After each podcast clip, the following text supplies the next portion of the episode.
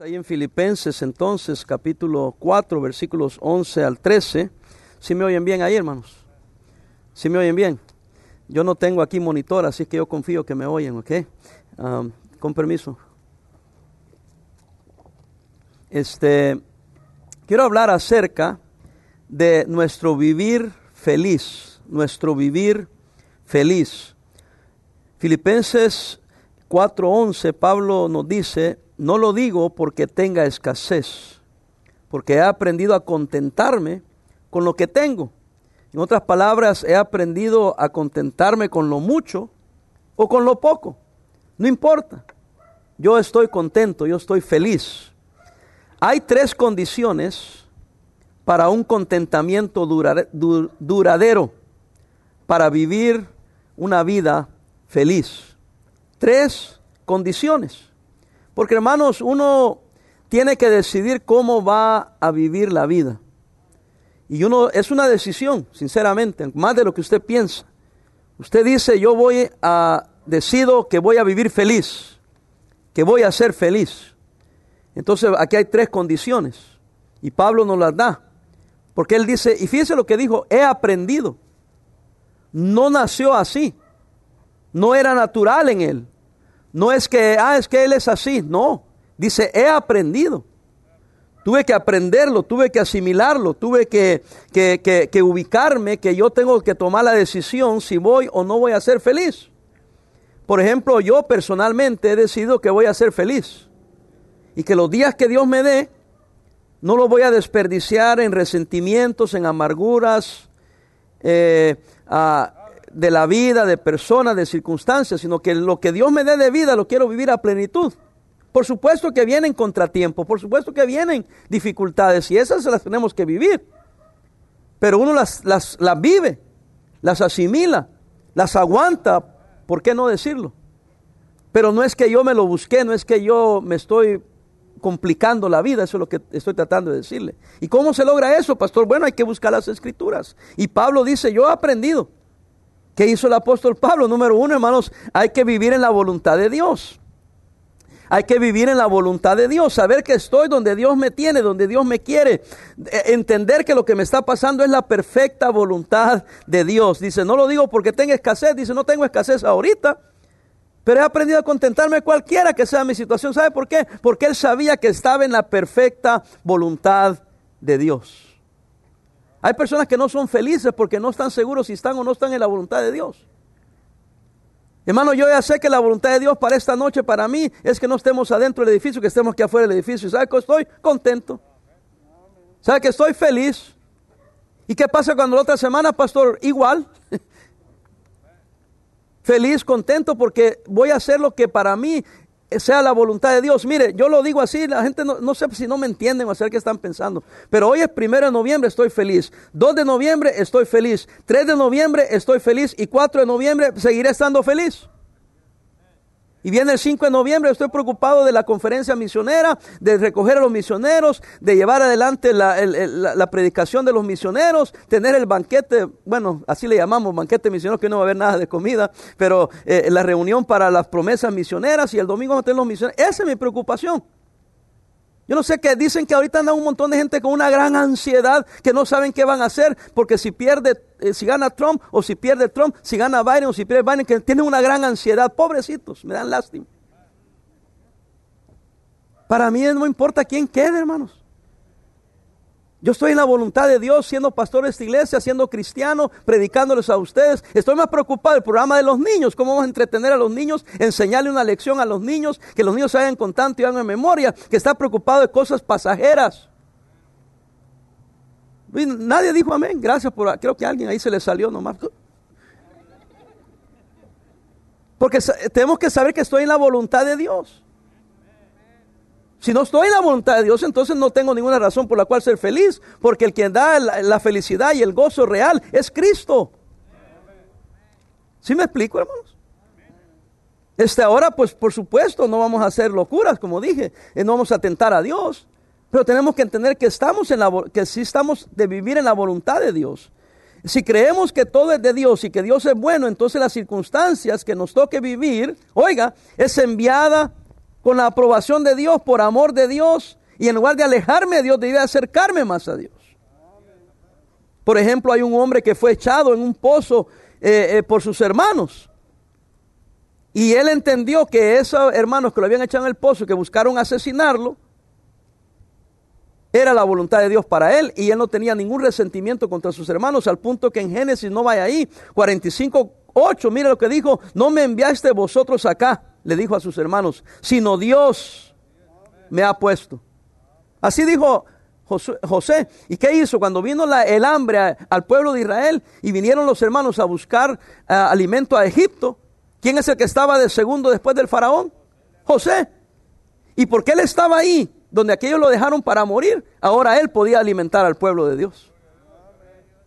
Por eso él no tenía rencor contra sus hermanos, porque era la voluntad de Dios.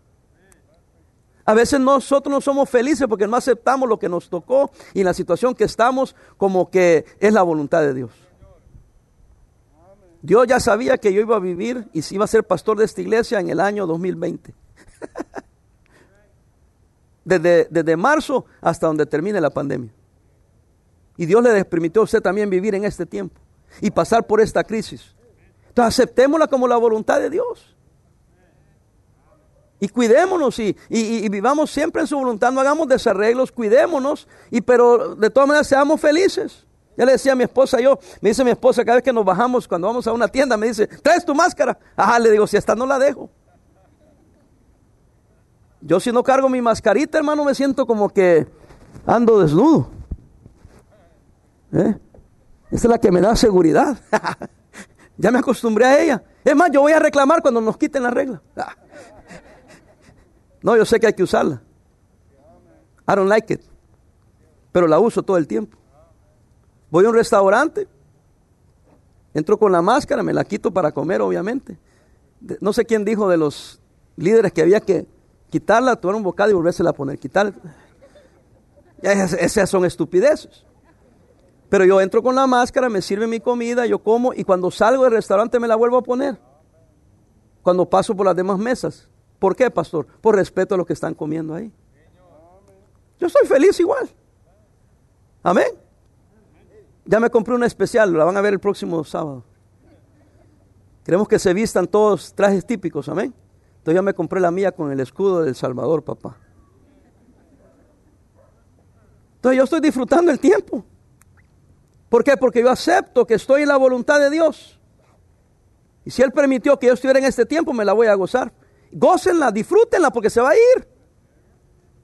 Todo depende cómo la tomemos. Usted la toma como la peor desgracia de su vida, usted va a estar amargado. Ya no se va a enfermar por la pandemia, sino porque la amargura que carga.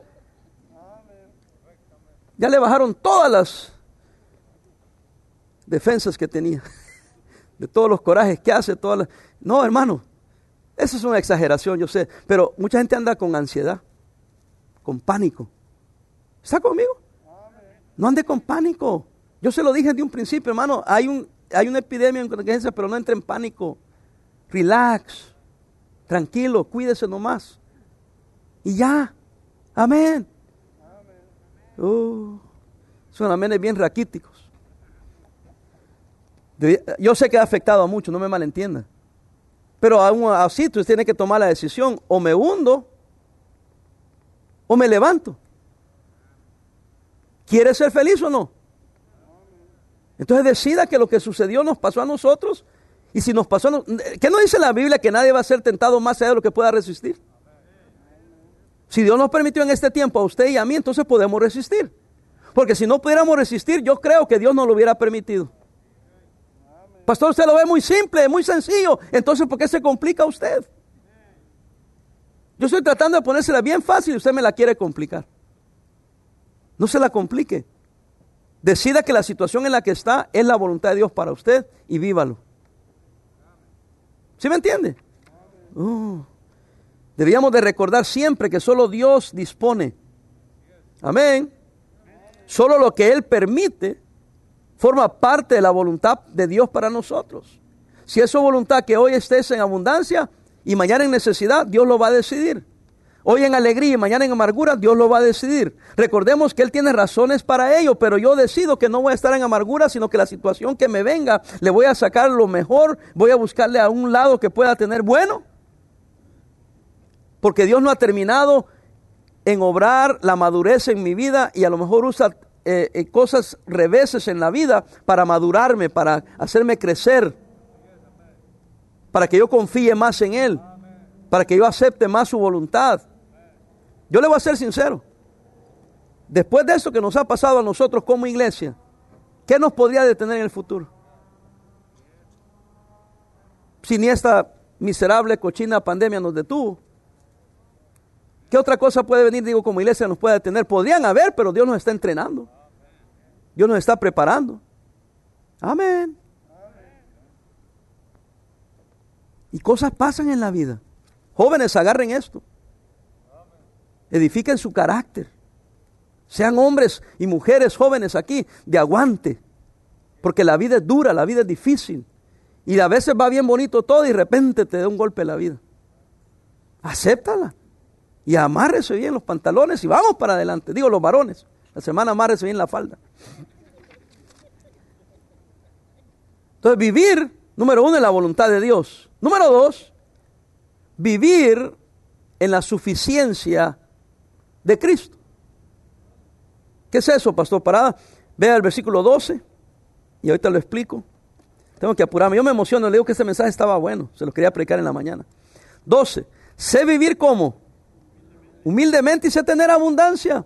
En todo y por todo estoy enseñado. Así para estar qué? Saciado como tener hambre.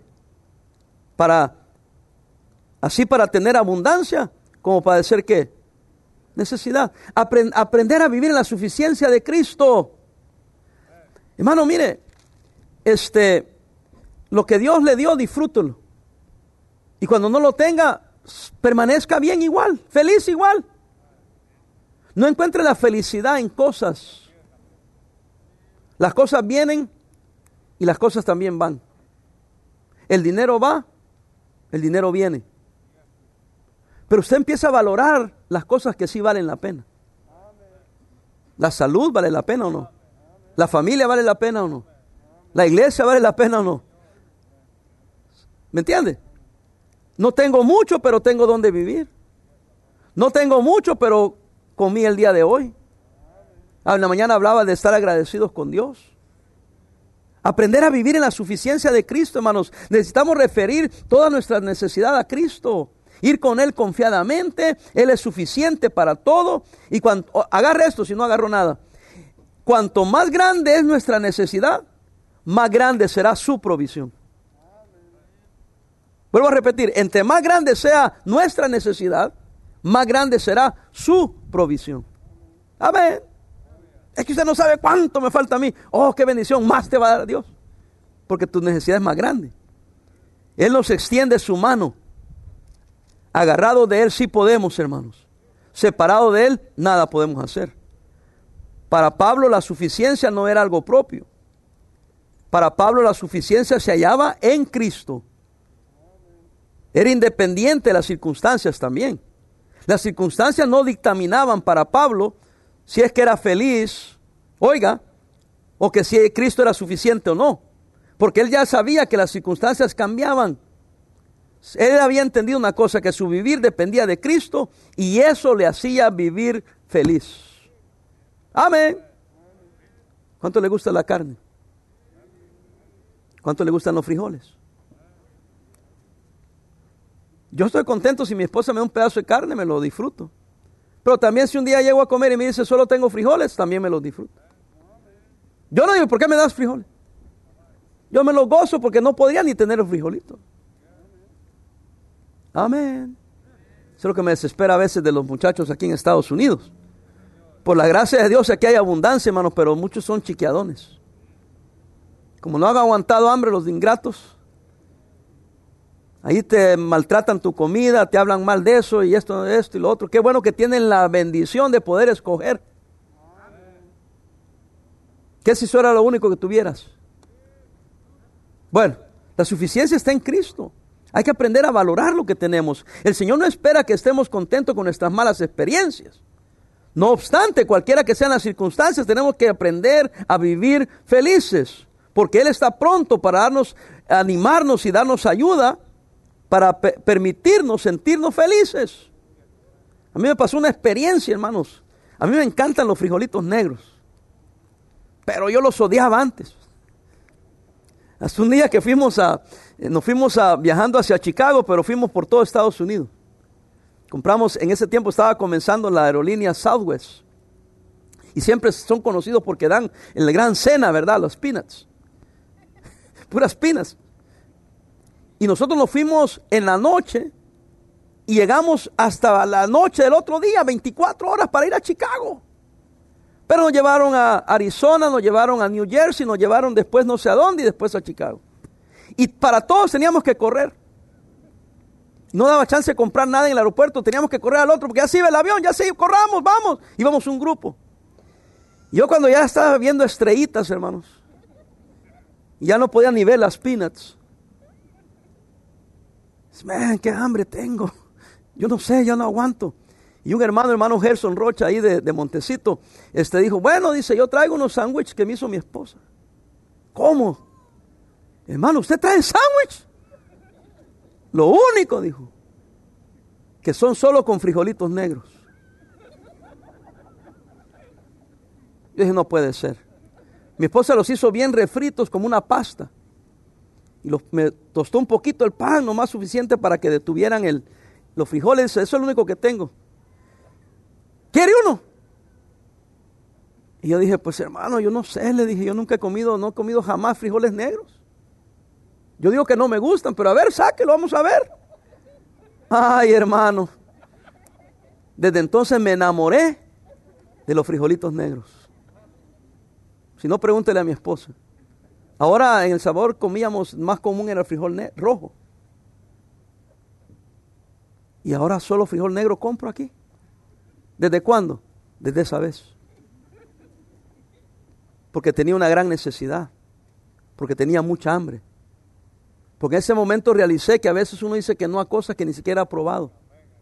Y van a haber circunstancias en la vida que Dios le va a enseñar una lección. Yo sé que eso es trivial, es pequeño.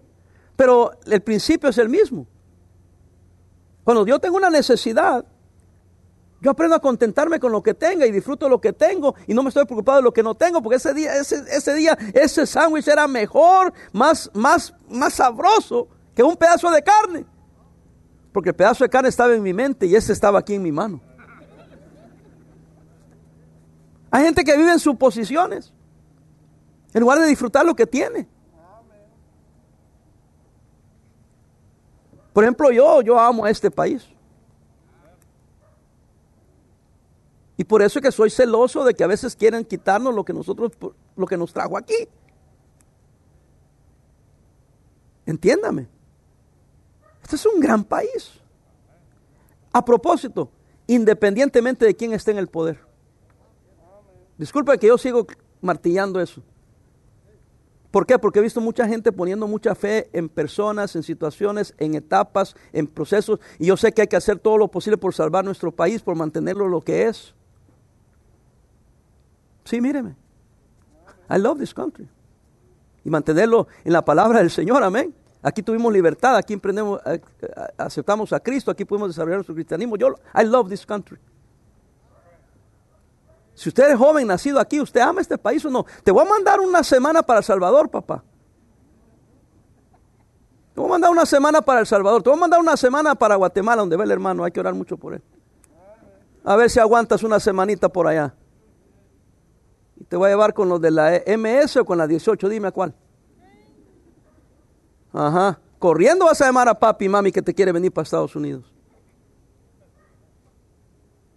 ¿Alguien está aquí? Ustedes se ponen a hablar majaderías y estupideces porque no entienden lo que está allá afuera.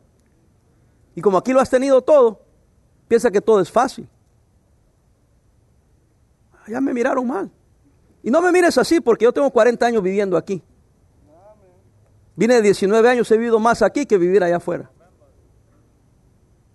So, si tú tienes 20 años, eres un mocoso, no sabes nada de Estados Unidos. I have seen it. Yo siempre he dicho, siempre lo dije, no es nuevo, que estaba agradecido con este país porque me abrió las puertas, porque me dieron un lugar aquí. Aquí he vivido por 40 años, aquí crecieron mis hijos, aquí crecieron mis nietos. Yo soy, lo he dicho antes, lo voy a volver a decir otro. Es que no hemos este, este, este país. What are you doing here? ¿Qué estás haciendo aquí? Si no te gusta. Por eso celebramos jóvenes, véanme acá jóvenes y niños. Por eso celebramos Memorial Day, Independence Day. ¿O no? Por eso celebramos Veterans Day. De aquellos que dieron su vida por nosotros, memorial, los que, los que murieron también, los que sirvieron en las Fuerzas Armadas. Y el día que se inició los Estados Unidos. ¿Por qué creen que lo hemos estado enseñando? Para que sus niños y sus jóvenes amen este país. Claro, tú tienes la libertad, no, no yo no sé por qué se ponen a la defensiva. Nadie te está quitando la libertad que tengas de votar por un candidato o votar por el otro. Esa es tu libertad. Pero valora. Lo que se está haciendo aquí, ¿ayuda al país o destruye el país? ¿Va de acuerdo a mis valores cristianos? ¿Va de acuerdo a la palabra de Dios? ¿Qué es lo que yo creo? ¿Cuáles son mis convicciones? Y basado a eso yo tomo la votación. Yo ya voté. Pastor, ¿y por quién votó? ¿Qué te importa? Pero voté porque yo creía que era el candidato mejor para el beneficio de este país. Y para que mantengamos el país lo que siempre ha sido. Es un gran país. Créanme, se lo prometo. Yo he viajado por muchos lugares. Y si me dieran a escoger, ¿quiere vivir acá o aquí? Yo diría aquí. Y por eso oro por este país. Por eso oro por esta ciudad, por eso oro por este estado. Y que Dios nos mantenga libres. Que nos mantenga haciendo lo que siempre hemos hecho con toda libertad, hermano. Yo no sé por qué estamos en ese punto donde nos da miedo hasta decir para quién vamos a votar o usar. Yo este año, hermano, hasta me dio miedo poner la bandera de Estados Unidos, hermano. Porque andan grupos ahí, nomás ven la bandera, se ofenden. ¿Por qué les ofende la bandera de Estados Unidos? This is your country. Should be proud of being, being an American. Este no es un rally político. Es que estés contento, feliz. I'm happy to live here. Are you happy? Cuando regañamos a mi nieto Natán, rápido le pregunta a uno, ¿Are you happy? Yeah, I'm happy. Then, ¿por qué me regañas? I'm happy. Pero quiero que ustedes sean felices. Conserven lo que tienen. Conservemos este país. Oremos por este país. Sea feliz en este país. Tanto que hablaban de que el presidente los iba a votar a todos, pero yo no conozco a nadie que hayan sacado. We're still here. Amen. me, miraron como que, todavía estamos aquí. Nuestra iglesia en medio de todo esto, que supuestamente que la economía y que todo eso, y la economía ha estado bien buena. Compramos edificio. Ninguno de ustedes perdió el trabajo. Algunos han ganado más. Varios me han dicho esta semana pasada, tengo más trabajo hoy que antes. Ah, pero nos quieren pintar que la nación ya no sirve, que ya se cayó, que está la cosa mala. Y yo lo veo bien sanito a usted. Bien alimentadito. Andan paseándose. No andan desnudos. Dele gracias a Dios. Entonces, vivir en la voluntad de Dios, vivir es suficiente en Cristo. Y número tres, para terminar, para que pase la gran tribulación. Vivir en el poder de Cristo. Versículo 13, usted conoce el versículo, todo lo puedo en Cristo que me fortalece. ¿Está conmigo? Todo lo puedo en Cristo que me fortalece. Vivir en el poder de Cristo, hacer todo en la fuerza que Él da. Dice Isaías 40, 31, oiga lo que dice, pero los que esperan en Jehová renovarán sus fuerzas. Véame acá, los que esperan en Jehová, ¿qué van a hacer? Renovar sus fuerzas. Debe, debe hacer una pregunta porque los veo muy serios. ¿En quién ha puesto su fe? Los que han estado conmigo por muchos años van a saber que yo siempre he dicho eso. No pongas tu fe en la Casa Blanca. Pon tu fe en el Señor Jesucristo. Presidentes van, presidentes vienen. Gloria a Dios que vivimos en un país libre. Solo son cuatro años. Venía pensando mi esposo y yo que desde que quedó el presidente Obama a la actualidad pasaron 12 años. Y yo me acuerdo cuando andaban que, cuando quedó Obama, ¿se acuerdan? Y que muchos no lo querían. Ya pasaron los ocho años de Obama, más cuatro más todavía del presidente Trump. Van y vienen. Y solo comieron, ¿saben quiénes comieron? Los que trabajaron. Porque la Biblia dice que el que no trabaja, que no coma. ¿Y sabe quiénes prosperaron? Los que le echaron ganas. ¿Y sabe quiénes están todavía en welfare desde hace 12 años? Los que no trabajaron. Por supuesto que te va a gustar cuando alguien te dice yo te voy a dar todo, no te preocupes, siéntate. Y eso es lo que yo estoy tratando de combatir. Que seamos personas que venimos de, de, afuera, pero que seamos una parte integral de la sociedad. No parásitos de la sociedad. Y yo creo en las ayudas que dé el gobierno a propósito. Pero no creo que una persona deba depender del gobierno. Esas deben ser ayudas pasajeras porque todos tenemos esas, etapas en la vida donde necesitamos uno. Yo creo en los programas de dar a los niños la salud, de dar a los niños el programa de WIC, todo eso perfecto. Pero no te esperes nomás esperar un cheque. Hay que trabajar. Perdone que diga una mala palabra, hay que trabajar. Work. For some it's a bad word. Hay que trabajar. Hay que trabajar, bro. Amén. No vas a ir a hacer línea ya que porque eres hispano que te den. You have to work. Estoy platicando con él.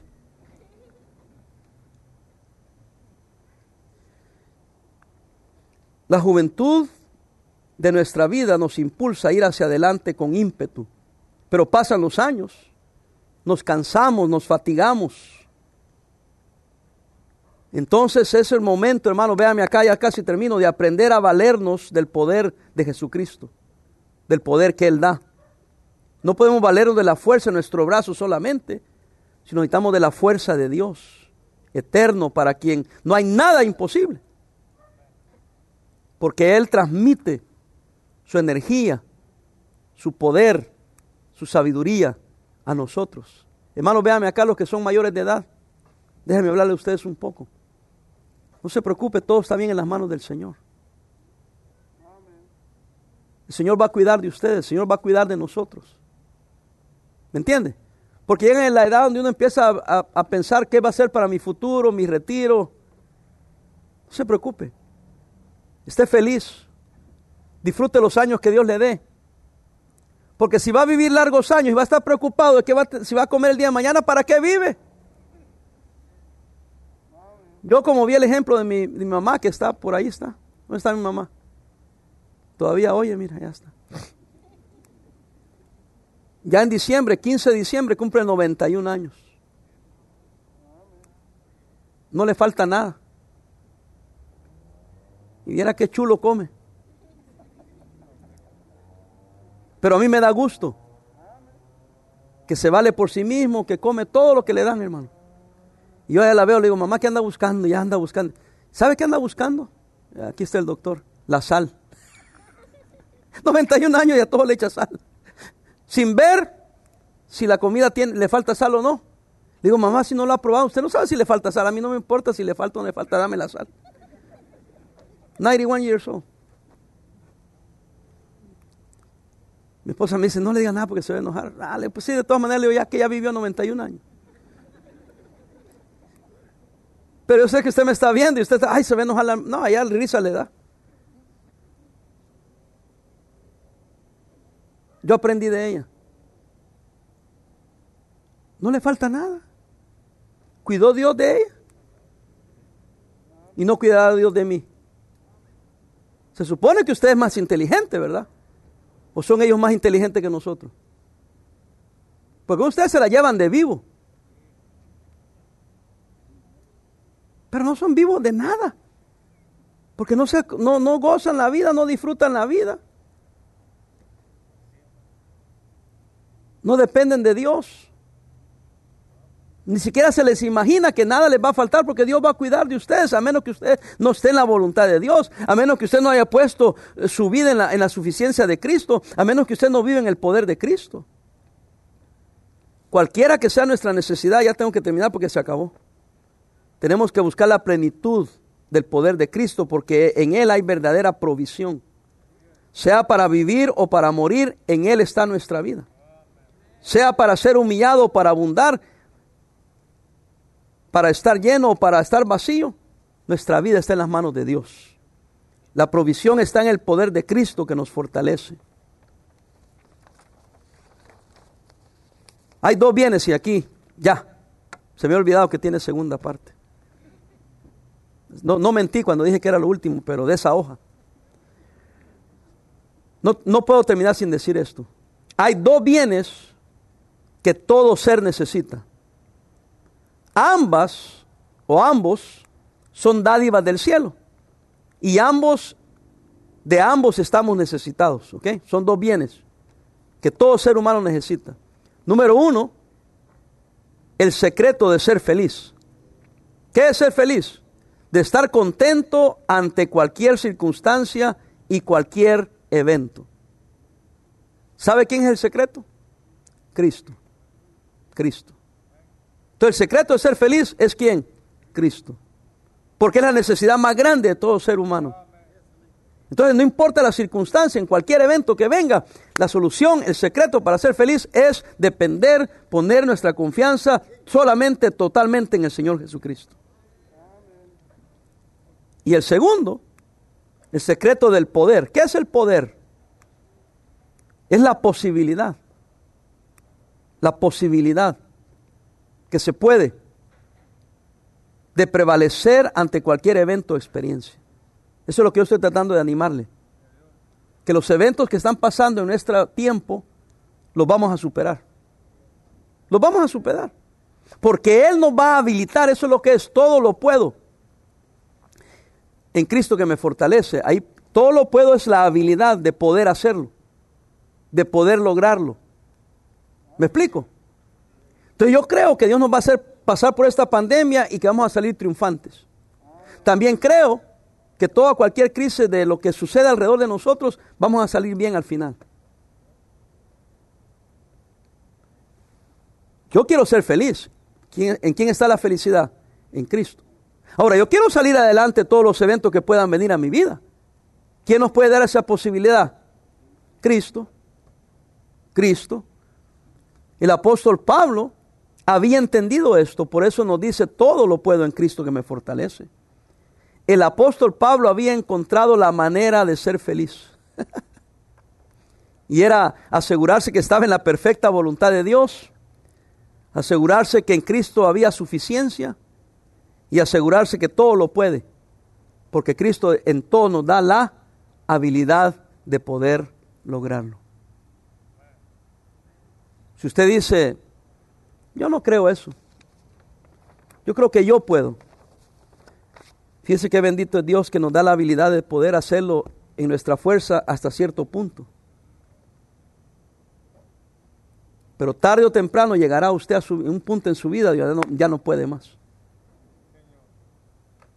Donde tendrá que, si es astuto y si es inteligente, reconocer que la única manera de poder triunfar va a ser depender en Cristo.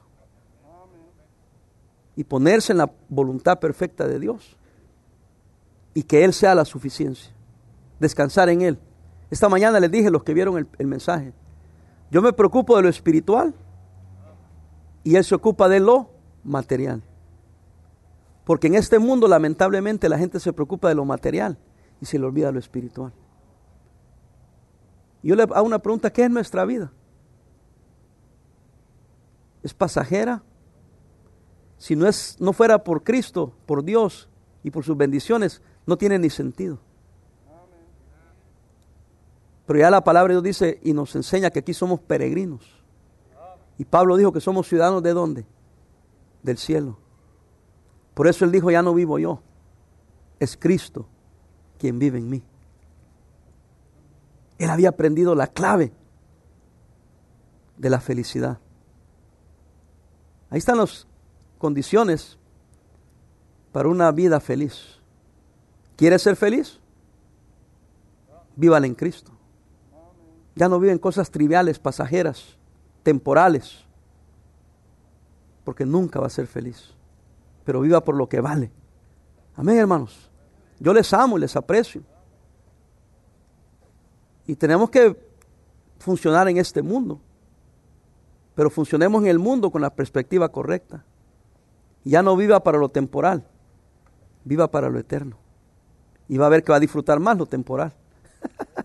porque no va a tener las ansiedades, los dolores, que todos somos propensos, porque vienen. No hay que negarlos, suceden.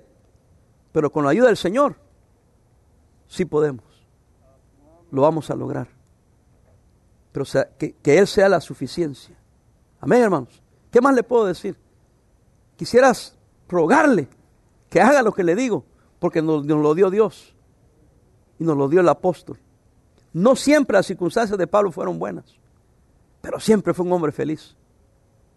Y por eso al final de su día dijo, tiempo de mi partida ha llegado, ¿verdad? pero voy contento, he peleado la buena batalla, he acabado la carrera, he guardado la fe. Y solo estoy esperando la corona de vida, estoy esperando que el Señor nos dará a nosotros y a todos los que aman qué? Su venida. Ah, nos dijo el viejito, yo morí feliz satisfecho, listo. Ya terminé todo lo que Dios quería que yo hiciera. Nomás estoy esperando mi partida, como que está esperando un boleto de avión para subirse, para irse con el Señor. Porque toda su vida fue después de que se convirtió a Cristo. Si lo vivo aquí en la carne, lo vivo para, para Dios. Y si me voy, mejor porque estoy con Él.